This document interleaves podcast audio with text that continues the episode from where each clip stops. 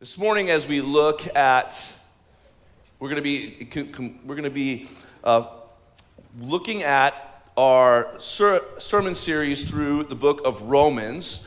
Uh, I know you might have thought we were done with Romans, but I actually only got to f- uh, preach the beginning of chapter 15, and I felt like as I was finishing the year that I just I wanted to preach the whole the whole book. And there's a little bit left in chapters 15 and 16. So you're going to hear two more sermons on Romans, and then we can feel like we got through the whole book together, uh, mostly last year and then into the new year. And as I was looking at it, what really moved me was looking at chapter 15. And in particular, thinking about this question for the new year. A question that I've been thinking about a lot, and it's this What moves you? What moves you?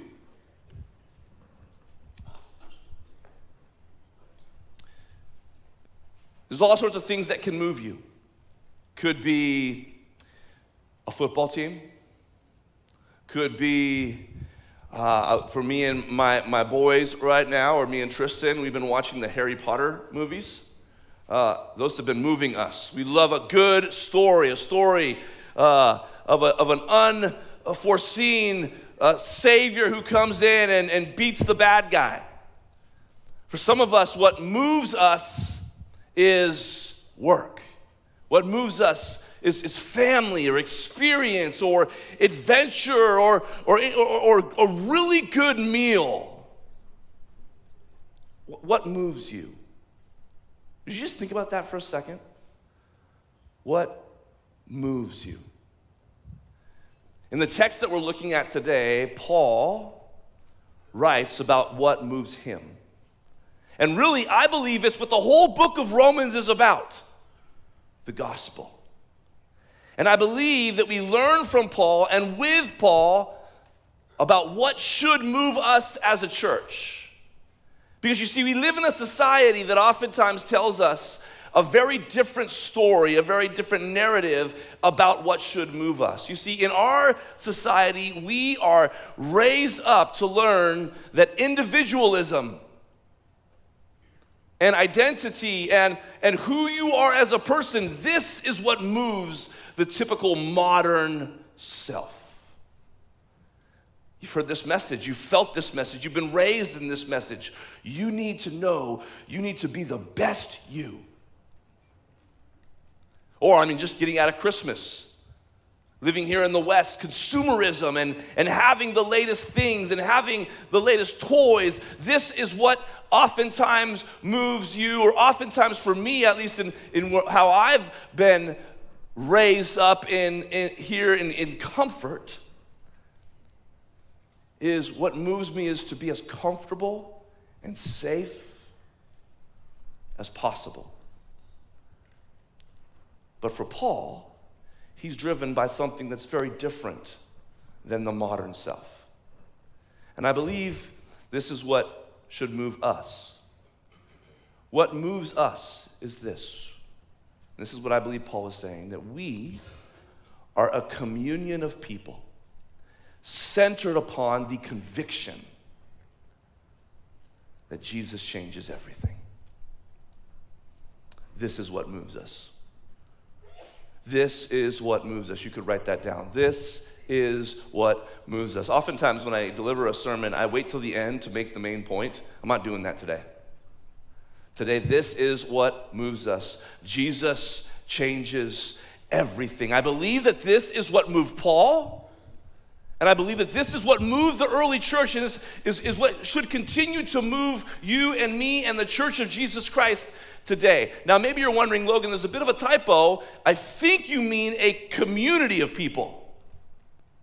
I think, you know, we're Cornerstone Community Church, but actually we're having communion today, and I believe that the word communion here is really helpful is really helpful as we think about what moves us. Because I think as Paul is writing to the church and getting excited about what moves him, he is thinking about the communion that he has with people. Now, maybe you're asking, what does communion mean? What does communion mean? Is this working, Amador? There we go. Is it working? Oh, it's just a little slow.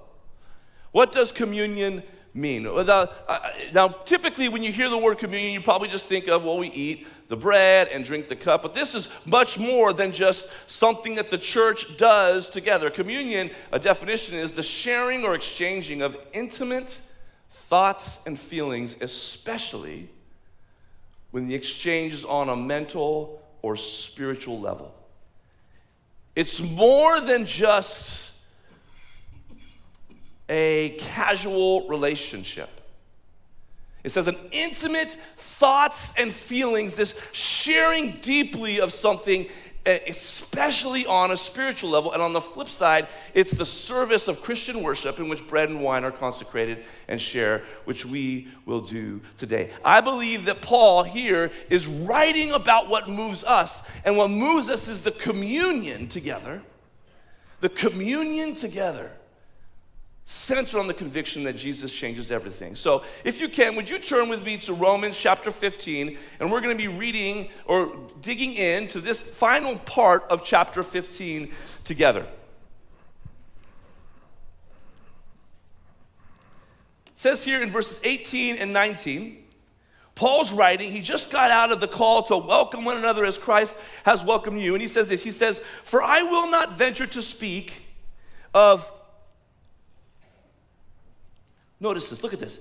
Anything except what Christ has accomplished. Except what Christ has accomplished. What's he saying here is the main thing. Is he saying, I'm going to focus on the things that I've done? Is he saying, I'm going to focus on, he says, no. The main idea, the center set conviction is that we are going to focus on what Christ has done through me, he says, to the Gentiles the church that he has been called to, to bring the good news to obedience. And notice how he says, by word and by deed. By the things that he says, but not just the things that he says, but the things that he does. They, they go hand in hand. It's both sides of the same coin. And what does this look like? Here in the early church, you see by, I love this, the power of signs and wonders and the power of the Spirit of God. These are related. By the power of the Spirit, the same God that raised Jesus from the dead, the same Spirit lives within us and is doing a work in the church for His kingdom. And he says this so that from Jerusalem and all the way around to, uh, I can't, Illyricum, I should learn that word, I have fulfilled the ministry of the gospel of Christ. What's the gospel? Jesus, what, friends? Changes everything. I'm running out of space. This is the gospel. Jesus changes everything. This is what Paul is writing about. This is why early on in chapter 1, verse 16, he says, For I'm not ashamed of the gospel, for it is the power to save. The belief that, that, that all can be a part. If you believe in Christ, you can be changed. This is foundational to what we believe as a church. And it flies in face, in the face of uh, uh, of, of the modern self. It flies in the face of the modern self. And I believe as we look at this, as we, as we think about what does it mean for us to be a people that believe that Jesus changes everything, I believe that it really comes down. There's three elements that, that, that, that relate to us today. Paul's talking about, he's saying, I'm changed. I believe that, that we have been changed and we're a part of a kingdom movement. We're a part of a special community. And then in the rest of this letter, as he's wrapping it up, I, it felt to me like there were really three elements of our communion. And the first of those elements is the communion of saints. The communion of saints. In the Apostles' Creed, we confess this. We say, I believe in the communion of saints. Now, maybe you're wondering, what is the communion of saints? Is this talking about like all the people in the drawings that had the little halos? Or is this talking about, you know, the. the no, saints is a Christian word, a biblical word for the people of God. It's actually me and you. It's actually me and you. And Paul is saying, on this conviction, that we are a people who believe in the communion of the people of God centered upon the conviction that we are called to be a, a, part of the communion of saints. This is what moves us. And because Jesus moves us, this is one of the elements of how we are moved. This is one of the elements of how we are moved. Jared uh, L. Jones uh, got this awesome article uh, this week. He, he wrote about this in an, in an article about what, is, what does it look like to be the communion of saints in the digital age? What does it look like for us in the age of, of, of high individual, individualism, of, of isolation and being alone? He said this He says, The church consists of human beings who are fully and completely known and laid bare before God. He doesn't care about our image or social clout. We stand together before the cross without our reputation or supposed virtue, meaning much of anything. Rich lawyers serve as ushers alongside middle school teachers, retired judges sing in the choir with stay at home parents, and ministers kneel and confess their sin along with everyone else. We are wholly known just as we are and through this knowledge, we come to know others just as they are. The communion of saints. We see this here in verses 23 and 24. It says this.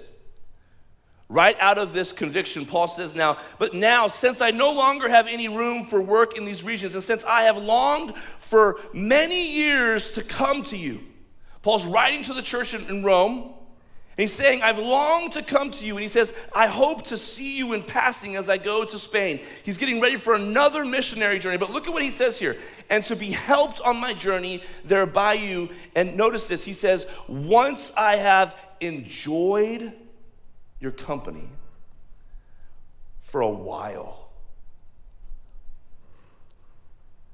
Paul's writing to the church, and, and I, I, could, I could imagine Paul is the kind of guy that's like, on to the next thing, on to the next appointment, on to the next task, on to the next resolution. But it's really interesting here. He wants to, he understands there's this longing for him. He's been through some stuff. He's been through some difficulties. And as he thinks about being with the church, there's this longing for him. I just love this. He says, After I have enjoyed your company for a while. Part of being a church that is that has the conviction that we believe that Jesus changes everything, we need each other to continue to remind each other of this conviction. Because our tendency is towards isolation. Our tendency is towards social media. Our tendency is towards comparison. Our tendency is towards our own individualism, our own need to be to, to win, our own our tendency is not towards the communion of saints. But yet Paul here is speaking to the church counterculturally and saying, I long to be with you and enjoy your company. This is a part of, of being a church with this conviction. And we actually have a great opportunity right now that we're in the process of beginning our new small groups, our community groups. And, and, and this is a great opportunity for us to, to experience what it means to be in relationships and in a small group where, you're, where you go from sitting in a pew or sitting in rows and, and engaging to sitting in circles and talking about your life. And to enjoy company together. And I believe this is what Paul is calling you and me to. And listen, I have five kids, all playing sports, and it can be really easy for this element, for the busyness of all of our lives, for us to neglect the communion of saints. For us to neglect what Paul says is so important enjoying his time with his brothers and sisters in Christ enjoying his time together. And I would just encourage you as you think about this year, as you think about what moves you, is this element of being moved in your life? Do you have this element of the communion of saints where there are brothers and sisters in Christ who know you? There's so many ways you can do this. You could get in a small group, you could get a mentor, you could, you could start going to coffee with someone. But what is this as you think about Paul, the great Paul? He needed this. He needed people that he could share life with. Who are your people? As you think about the communion of saints, that's not just saying, I go to church. Paul doesn't, he's not saying, I long to go to church with you. He's not saying, I long to go and sing songs with you and to listen to sermons with you. This is a part of the communion of saints, but it's also highly relational. He says, I long to enjoy your company. I imagine this involves a meal together. I imagine this, this takes place in homes and there's hospitality involved, and it's messy, and you need babysitters. At least for me. Where is this element for you? As you think about what moves you, are you experiencing the communion of saints? Are experiencing this thing? Every time when we say the Apostles' Creed, we say, I believe. And we say in the communion of saints. Do you believe it? And if you do believe it, do you value it? Second, not just the communion of saints.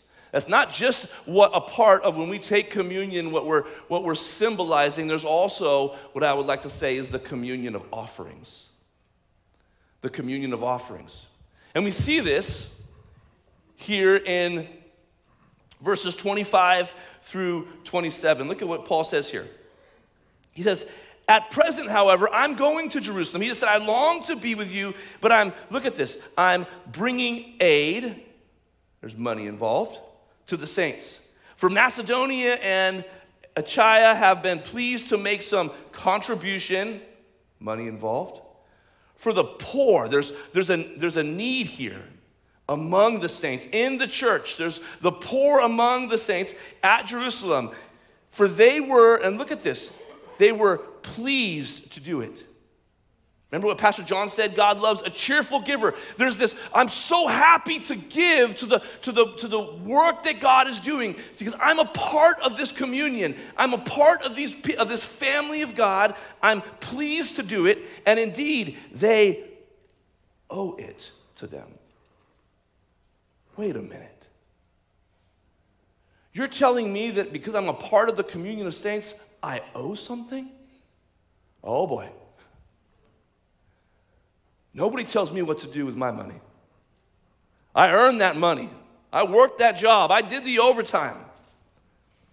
But yet, Paul here says that in the communion of saints, in this, this belief that Jesus changes everything, and as things are changed, not only are we a part of something bigger than us, we give to something bigger than us because we're a part of the communion.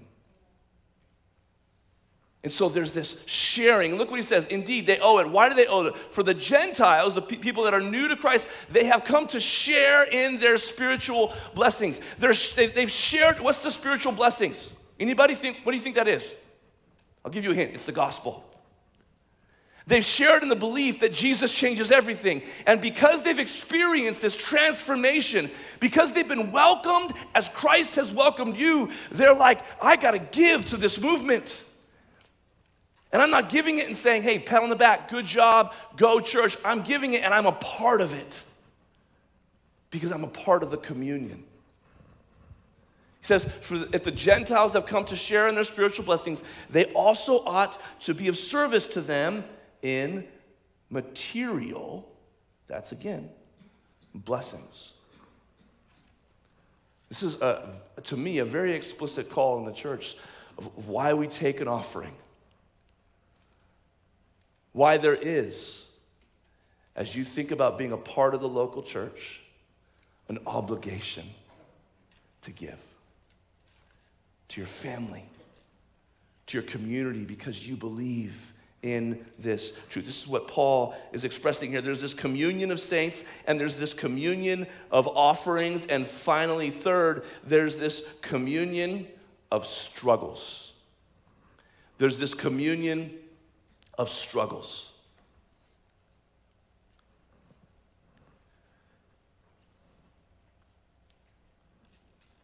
In our day and age, as I said earlier, we love to be comfortable.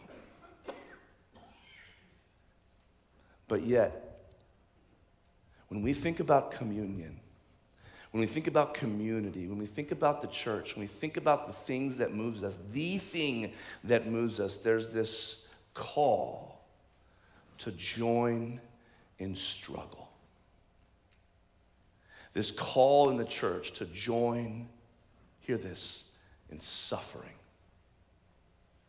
This call in the church to join in each other's pain. This call in the church to join in each other's loss and grief. And this is so hard. I don't know about you, but I'm not a big fan of pain. I'm also not a big fan of just constantly exposing myself or joining somebody else in theirs. That's kind of uncomfortable for me. I'm not a big fan of walking into a room when someone's going through something horrible. They just lost a loved one. They just had a cancer diagnosis. They just had something go wrong. And I don't know what to say. But yet, Paul here is reminding us as a church, because we believe that Jesus changes everything, we are called to bear with one another. Says in Galatians to bear with one another. Look at what he says here in the text. Look at verses 30 and following. It says, I appeal to you, brothers. Notice he's talking like a family. I appeal to you, brothers, by our Lord Jesus Christ, in the authority of King Jesus and by the love of the Spirit, this word strive together. This isn't like, hey, walk arm in arm down the yellow brick road and just be skipping along. This word strive together is like wrestle, struggle. It's an ongoing battle, and he's telling you and me that we are called to strive together. He says, with me in your prayers. Paul's saying, I need your prayers. He's saying, I'm having a hard time and I need your prayers. Let's strive together. Church, this is so important. Right now, all of us, whether your life is going incredibly good or whether you're in the deepest pit or somewhere in between, we are called to bear together.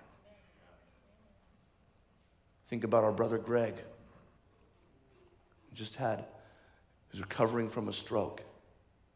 We've been praying for him through the prayer chain. I think about the, the prayers that we have through the prayer chain. We are called not to run from that, but to strive with our brother Greg, to strive with the Hooker family, to strive with, with those in our community, in the community of saints that are suffering. We join in that. And that's uncomfortable and it's good. So, this is the call as we think about what moves us to be a people that are striving to live as a part of the communion of saints, the communion of offerings, and the communion of sufferings. Now, why? Why would we do this?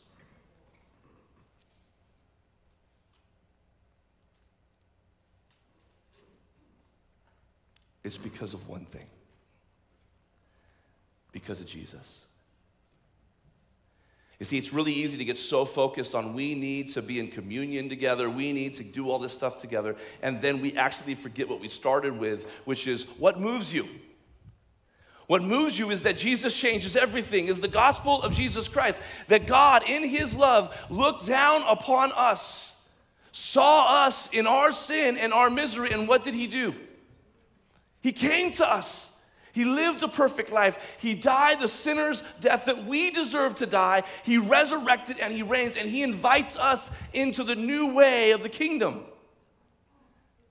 So the one vital the one vital reminder for us in our communion is yes, we need to find these elements. We need to be embracing the communion of saints and asking yourself, who are the people that I'm enjoying company that are brothers and sisters in Christ? We need to be giving to the mission of the church and, and sacrificially giving. We need to be joining in the suffering of our brothers and sisters in Christ and praying for each other. But the why is this is that communion with Christ moves us. It's communion with Christ that moves you. That's why I love in a few moments we get to have communion together. And in communion together, we eat of the bread, we, we drink of the cup as a remembrance of what Christ has done, that his body broke for us. And so when we eat that bread, we are reminded that because his body broke for us, I submit and I, I pledge my allegiance to the way of the broken body. But I also drink of the righteous blood that forgives me of my sins and has changed everything. And as we do this, you don't do it alone. You don't go home and be like, you know what, I'm going to go have communion. I'm going to go buy a, a good loaf of bread. I'm going to get a great cup of Welch's grape juice. I'm going to sit down and I'm going to have communion, and it's going to be me and Jesus. It's meant to be something that is shared together. It's meant to be something that refreshes the soul and empowers and strengthens and recalibrates the believer. You see, we enjoy each other's company because Jesus enjoys ours. We give because he gave everything and we share in our struggles because He shares in ours. Do you see this? Because He has changed everything, because this is our conviction, this is why we go after these elements of communion. And so I encourage you. I don't know what your week has looked like. I don't know what your year has looked like. I don't know what your year is going to look like. But I know this we need Jesus. We need communion. You need communion, and we need to do it together. And so, as you think about your life, let's embrace this together. Let's pray. Spirit of God.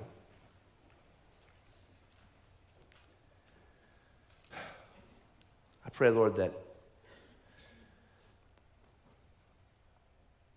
right now, we would join Paul. That God, this word communion, it's meant to be something that where we taste and see your goodness. Where we taste and see your goodness. And God, we need your goodness. God, we are sinners in need of your grace. God, we are wanderers prone to wander, and you are the good Father who welcomes us home. Jesus,